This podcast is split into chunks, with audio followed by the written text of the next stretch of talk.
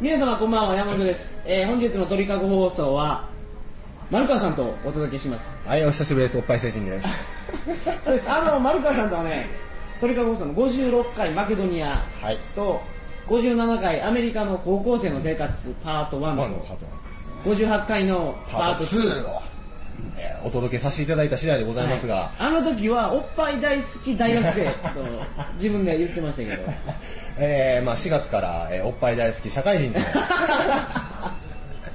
ったとバージョンアップしまして、いつかあのバージョンアップしたんですかそれは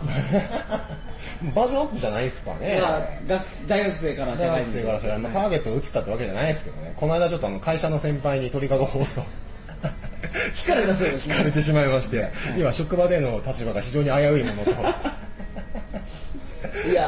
ーなかなか弾けてらっしゃいましたからあおかげさまであの丸川さんの放送反響があったんですよもうそれ言いますで僕聞いてる人であ私のことかなと思ってる女性もいるかもしれないああ今度ぜひいやいやいやそういう話じゃなくておっぱい成人は私の敵ですって言われてた女性もいましたああそうですか今度ぜひいやいやいや男の人みんなそうですかみたいなそうですと言う言うときましたよ全く正しいと思います あのこの間出演されたあのおっぱい魔人の方とぜひこないだってそれ偉いです ね偉い昔ですけどね失礼しましたあれどこやったかなスロベニアとかに出てたはいそうそうしんちゃんそうですねはいそれライバルやと思ってるんですよね 僕はもう聞いた時にあこいつは敵やと敵やってなんですか同族嫌悪ってやつで同す族か同族はそうですね魔人が現れた、はい由々しきなと、うん問題かと思いまして、そんな全然気にしてなかったなるほどそういうの気にされてるというわけで久しぶりに東京で再会しました、い本日は、えーメキシコの話をはいしていただけるということで僕もメキシコ行ったことないんであよくわからないんですけどあまあまあ簡単な話ですけど、はいまあ楽しくやりたいと思いますんでよろしくお願いします。それではトリガー放送始まります。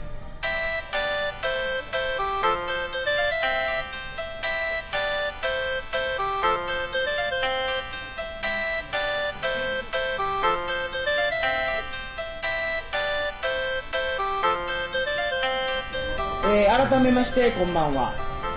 2007年9月28日金曜日鳥かご放送第104回をお送りします番組に関するお問い合わせは info.tkago.net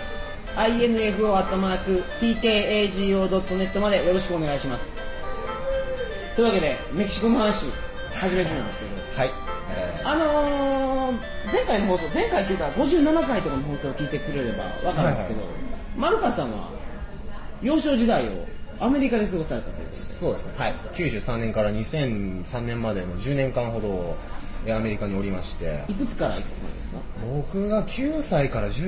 の時かなから幼少時代っていうよりは青春時青代を春時代ですね間違いないですね故郷はあそこですねそんな感じで、えでアメリカの西海ー、西岸海岸ロサンゼルスに7年間ほどいてシカゴに2年間でサンディエゴに1年間うな感じなので、まああのまあ、メキシコっていう話なんですけど、まあ、車でサンディエゴからまあ30分ちょっとで国境に着くんでんあそんな近いんですか近いですめちゃくちゃ近いですよまあ高速1本で行けるんですよ、はいでまあ暇あったら、まあ、高校卒業した後ですね日本の大学に入るまでアメリカの高校卒業したのが6月だったんですよ2002年のえ卒業って6月なんですかアメリあカのそうなんですよ始業が、えー9月入学式が9月なんですよえずれるんー、です秋に入学する、よ、はい、春に卒業する春いや夏ですよあ6月に卒業ああなるほどなるほどあーそうなんですよ、まあ、前ちょっと話したかわかんないですけど、まあもう夏休みがアメリカの話で申し訳ないですけいどやいいですよ2ヶ月以上あるんですよはいはいデフォルトで高校生でいや小中高えー、嘘本当これ本当にあそうなんですかあるんですよでデフォルトでってどういうことですか伸びる可能性もあるってことですか ありますよあのー国州合衆国なんで州が違ったら、あのその教育法とかが違ってくるんはいはで、十九9月の頭に学校始まるとこもあれば、うん9月の第3週4週とかに学校始まるはいエリアもあるんですよでそれに応じて、えーもちろん6月就業するのが6月の頭だったり、うん6月の半ばだったりする人もいるんで、はいはそういう意味で、まあ、プラスマイナス、まあ、23週間はあるんですいなよるほねやどっぱり。えじゃあアメリカで6月卒業して日本の大学の入学って4月じゃないですかはいはいはいじゃあその期間をいろんなことしてたってことですかああそうですね、まあ、じゃあちょっと帰国の話でまた恐縮なんですあいい帰です国子女の話で、はい6月ぐらいに大体卒業されて大体日本の皆さん日本に帰ってきて大学受験をされるんですけど、その時にあの大体予備校に行かれるんですよね大抵の人はああなるほど河合塾ですとか、まあ、僕河合塾だったんですけどあの、まあ、夜ゼミですとか、はい帰国子女を受け入れてる予備校ってあるんですよああなるほど大手3つですけどね、あとはあの寸大っていうところがですね、あそこで、えー、ともう帰国子女の専用の大学受験に向けたカリキュラムみたいなのを、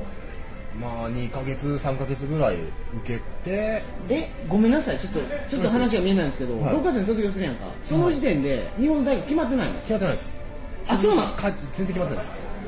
まあ、まっさらです。卒業して日本でそういう予備校とか行ってはい勉強してそこで受けるんですかそうです。あそうなんそうなんですえじゃあ入学する時っていうのは日本の学生と比べると1歳年多いんですかそうです、そんな、あーまあ、誤差ありますけど、例えば僕が、えっと行った時アメリカ行った時は、小学、にあのー、さ4月、3月末だったんですよ、93年3月末行ったんですけど、は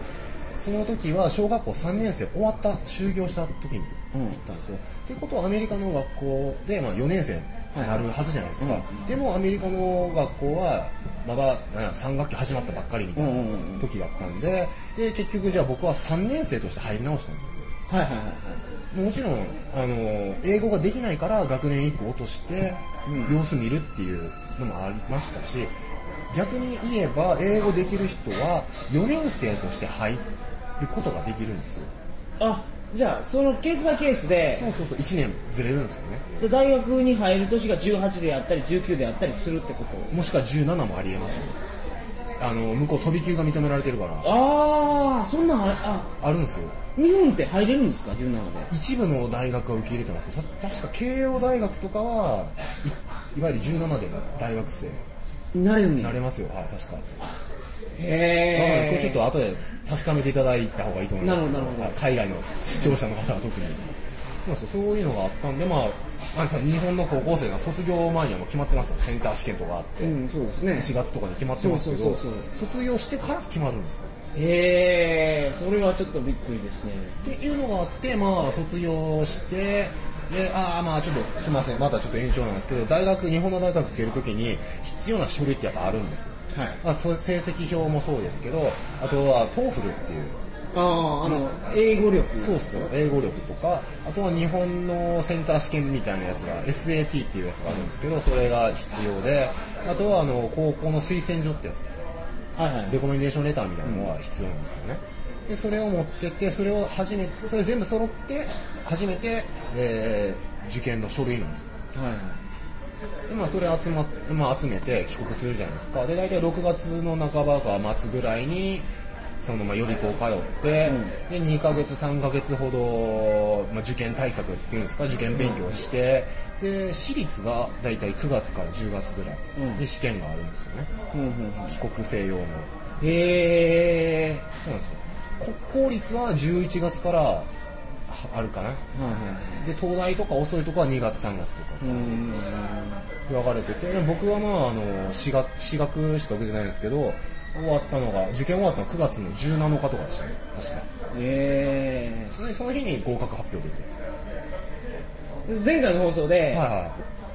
あんなもん試験もないようなもんですい。よあ、ないっすね、そうそうあの日本語全然読めない人が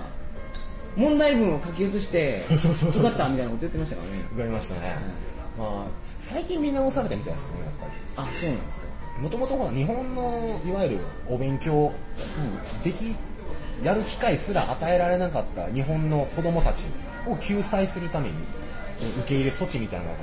あったみたいなんですよ。うん、はいはいそれで、まあ、大して難しくない勉強、勉強とか試験でも入れさせてあげようっていう感じだったんですけど、やっぱそれやと、まあ、バカでも入ってこれるんで、はい問題やということで、多少見直されたみたいですなね、るほどもう最近では。おーねなるほどねアメリカはそうなのかそうなんですよ。で、まあ、僕はあの9月ぐらいに受験終わって、えー4月まで、時間ありますね、ド暇でしたね。はまあ、その頃もタタイ行ったりとか、あの、まあメキシコ行ったり、アメリカちょっと国内旅行したりして、いはい、でまあ、そういったことがあったんで、まあ、今回はそのメキシコ行った時のお話でも、はいえーできればなと思っております、 でメキシコの話を思いっきり焼きうどんも食べてますけどなかなかあれですね、気も座ってるっていうか、収録中に普通、その、物を口に入れようとしたんです けど、思いっきり野球の冷えたから行きましたね。前回そのマケドニアに撮った時めちゃくちゃ緊張してて、いあれき友達にも聞いてもらったんですけど、はいかっこ悪いぞ出せてないぞとと出せてないぞと素の自分が素の丸川さんが出てないぞというので、まあ、おっぱいぐらいしかアピールできなかったので、まあ反省してるとかかなりそうですね猛省しておりますね,、はいそのねあのあのおっぱい制限死ねとか言われた女性のリスいナやそのー死ねとは言ってないですけど、はい まあ、今回見直見返せたらなぁと思っております。はい。ということで、メキシコの話です。メキシコは。はい、え、メキシコはおっぱい大きいんですかえ、大きいっすよ。あ、やっぱ大きいんですよ大ね。きいっすね。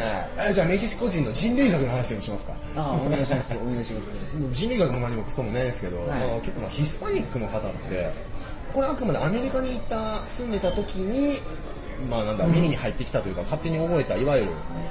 あ差別的と言いますか、はいはいはいはい。まあそんな感じですよ朝鮮系の人は目が細いとかそんな感じの話なんですけどヒスパニック系の人ってやっぱり中高年になると太るんですよ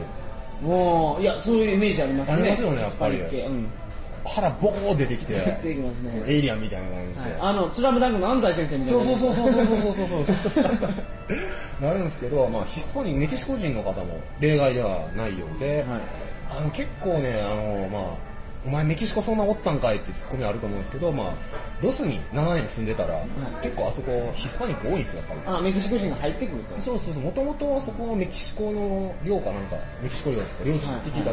だったし、文化未だに残ってますんで、ヒスパニックの住民の方もめちゃくちゃ多いんですよね。で、やっぱり、まあ、おばちゃんとか、マックのおばちゃんとか、いバイトしてるのは、ヒスパニックのおばちゃんやったりするんで、まあ、結構見るんですけど、やっぱり40、30、40になったら太ってくるんですよ。ほとんど。えーって思うぐらい。たまに日本でもスーパー行ったら、ブクブクのおばちゃんいますけど、あんな感じ。け日本ではあんまり見ないぐらい太るでしょ見ないぐらいそうですねあるんですけどでこんちょっとなんか高校の授業かなんかでそういったなんだろう社会学っていうか、まあ民族学みたいなのがあったんで受講したんですけど、その時にやっぱりアンデス山脈はいの方からまあ来てる方もいるので、あのところにもともといた人は冬場結構高地だから、は餌餌っていうか食料ないんですよいなるほで、まあ、結局食べて少量食べて備蓄できるような体質になってったっていうど体質的にってことで遺すね伝遺伝的にそうみたいですね。これそれはもはう人類の進化系ってことい。ですそようそうそうねそんな感じです。少量食べてそれを漏れなくっていうかもうまあ漏れなくってことはないんですけどか なりその効率よくエネルギー化して体内に取り込むことができると、燃費がいいみたいですね。もしこれあの遺伝子工学の専門家の方が聞いていらっしゃったらぜひまたご教授いただくミスがあったら教えていただきたいんです けど。まあそうみたいで、まあヒスパニックもね太ってらっしゃる方結構多いですね。多いですねまあそのせいかおっぱいでかいってまあ。 若い姉ちゃんもおっぱい大きいですけどね。でかいですねうん、僕でかいですねって僕知らない あのもう一つ質問あるんですけど、はいはいはいメキシコの人ってメキシコのことをメキヒコって言うでしょメヒコですね。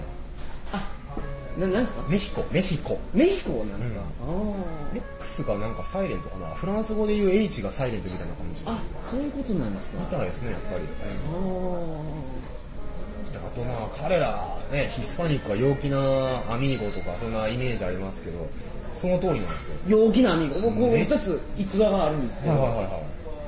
ワールドカップの時に僕ドイツにいたんですい。よ、はいはいはい。その時メキシコ人はみんなあのメキシコレスラーの仮面かぶってました ね応援する時メキシコ軍団がメキシコレスラーの仮面かぶってメキシコの旗を背中につけてあの、ルチャマスクみたいな。そうそうそうそう で写真とか撮らせてくれって言うとみんな陽気に答えてくれてうーん。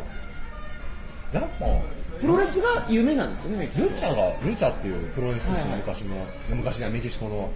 それが国国技かなんか知らないですけど、結構やっぱ盛んみたいですね。あのーアクロバティックな技をかけるのがメキシコレスラーで、決まって、あの、なんつうんですか、悪役、ヒールはいっていうのと、なんか、善善玉っていうんですか、善玉あはあいう関係もあって、あれが日本に入ってきたみたいですけどねあ。あれメキシコ初ですか初っていうか、オリジナルはじゃないかなっていう噂を聞いたことあるんですけどね。僕メキシコレスラーで善玉っていうイメージがあるんですよああ悪役はメキシコになんか似合わないなるほどねああそうかな悪役ってなんかアメリカにいそうな感じでしたね それアメリカ嫌いなだけじゃないいやだってアメリカ大好きですよアメリカ大好きですけどプロレス見てたら、うん悪役はやっぱアメリカがやってて、はいメキシコレスラーは正統派の太ったやつとかじゃなく てムキムキすごい体格のいい中肉中背のマはいはいはいッチョのマスクかけてマスクを脱いだら美少年みたいなそうそうそうそうロープを使ってなんか飛び跳ねるみたいな四次元殺法みたいなやつそうそうそうそうそう僕まだ23なんですけど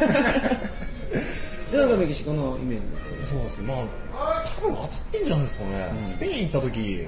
あいつらもヒスパニックいやヒスパニックじゃないか一応まあスペイン語圏なんでアニーゴメキシコはやっぱスペイン語圏なんですスかペイン語圏ですよねやっぱりあそこは間違いなくあのー英語があまり伝わらないって聞いたんですけどその通じないと国境の街はそうでもないと国境の街はそうなんですよ僕ティファナっていうあのサンディエゴから30分ぐらいで行ったところのはいはい国境の街へご存知の方多いと思うんですけどそこだったら間違いなくあそこは観光地化になってるのほとんど英語はバリバリ通じますしメキシコシティもやっぱ通じますしねあそうなんですかはい、それより南部行ったことないんで分かんないんですよ、僕仕事の関係で、ええそのメキシコに会社があって行ってた方の話を聞くと英語全然通じなかったって言ってたんですよそれはメキシコのあの西海岸っていうんですかもうちょっと南部の方なんですけどスペイン語以外は無理やったとへえそうなんですか意外ですね、まあ、でもアメリカにロスロスに行った時も英語のできないメキシコ人いっぱいいましたけどねああそうなんですかもうスペイン語でも暮らしていける人は暮らしてますからね逆にスペイン語できるアメリカ人も多かったですねでもアメリカ人は言語体系的に近いんですか僕スペイン語ってわらプロブレーマーぐらいしかわからない ですうんラテン語だからまあやっぱ覚えやすいって聞きますよねドイツ人の方が英語を覚えマやルカすいさんはどうなんですか僕はあのポキートぐらいしか分かんないですねポキートあのちっちゃいっていう。 チャンスよ、チャンスよ。なんかポルケとかはわかるんないですかああ、わかんないですね。パーファボールとか、ああプリプリーズとか、その、ポキートって何やったっけななんかね、メキシコ人と一緒に立ちションしてて、隣の中国人が大靴指さされて、ポキートって言われてたんですよ。まあ小さいって意味なんですけど、その時初めて意味知って、なるほどあ、メキシコ人って面白いなって思ったんですよ、トイレの中で。中国人泣いてましたか中国人笑ってましたよ。なるほ中国人も大好きですけどね、僕は。えーまあ、そんな感じで、まあえーでまあ、メキシコは、そうですね、ティファナって話だったら20回ぐらい行ってるんですよね。どはいあとまあ理由はまあ近かったっていうのもあったんですけれども、やっぱりあの僕、スモーカーなんで、タバコを吸うそうですね、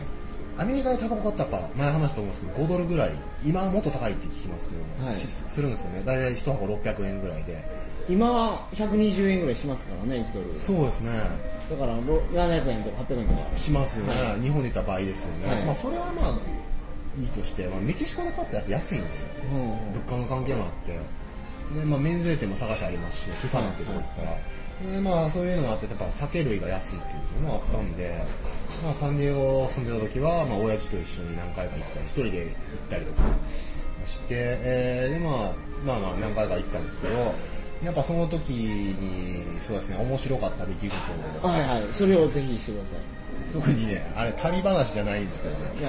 もうです前あの出演一緒に僕としたあの中島博信君と、まあ、もう一人の僕の友人の3人で、はい帰国子女仲間たちでメキシコ遊びに行って、で僕今75キロなんですけど、い昔117キロあり まして はいあその時かなもっとまっすぐかもしれないですけどその時に一緒に行ってなんかね SM ショップかなんかあったんですよね SM っていうのはスーパーマリオですかいや、違う。 まあ、キノコは出てきますけど、そっちじゃなくて、そのサダンマゾってことカバンのマーズの、はいなるほどんか三角木馬とか置いてあって、ほメキシコ人もやるなと。素晴らしい民族だなと思いつつ歩いてたらメキシメキシコ人のおっさんがひげ面でこいつね人を売り買いしてそのおっさんが、ムチ持ってるんですよなるほど無知って言ってもあのー、なんですか普通の一本の無知じゃなくてえあの分かれてる無知そうでビすラビラついて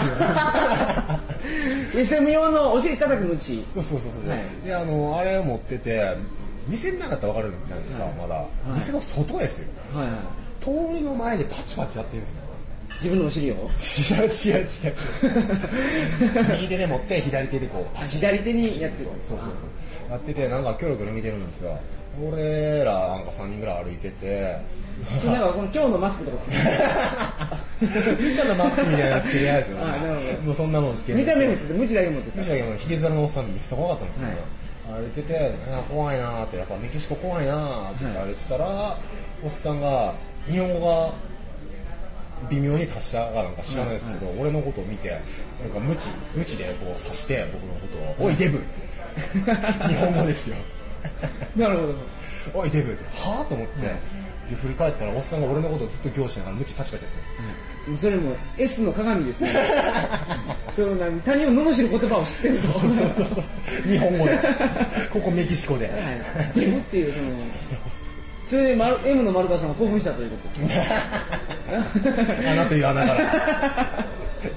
まあそんなこともなくまあまあ貧乳に興味はなかったのでまあおっさんは置いておき、まあ逃げてでその後まあ、えー国境にまた戻って歩いて戻ってったら、えーまあ、さっきのムチ持ってたおっさんによく似たおっさんが不法入国かなんかでああなるほど手錠されて、ポリに引っ張られてなんか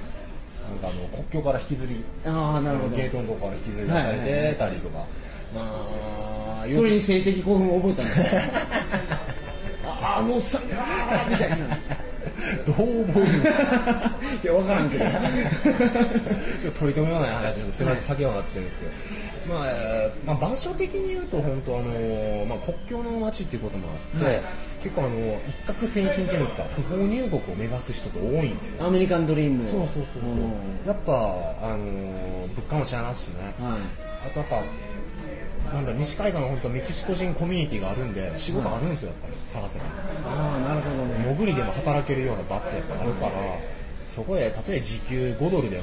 メキシコにいるより全然金になるっていうええなるほどね目指すんで結構ね国境の街は確かにあのアメリカ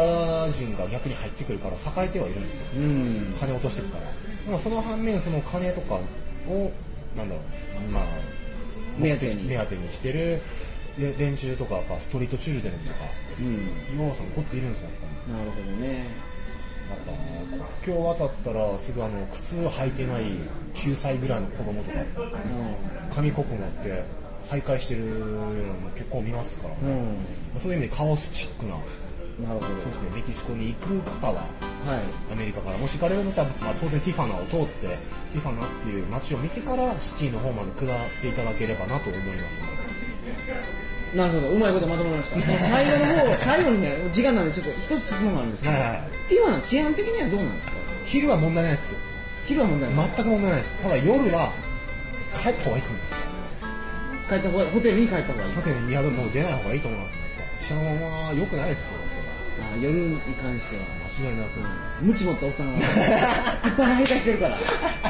おいデブいいですかこんな終わり 方いで。やいいです 最後にいつも一ボケできたんですごい満足 はい、えーはい、次週の放送はですね10月5日うん10月ですよあら、英語でね秋のことをフォールっていうんですかオータムっていうんですか両方ですね。どっちを基本的に使うんですアーロン、オーダン、オータムなるほど間違いないです。はいじゃあ次回はオータムの放送になりますはーいトリカゴ放送第105回を皆様お楽しみにお楽しみにもう一回丸川さんとすいま中せんの話をしたいと思いますのでよはい。おろしくお願いしま願いすします。それではおやすみなさいませお待ちください。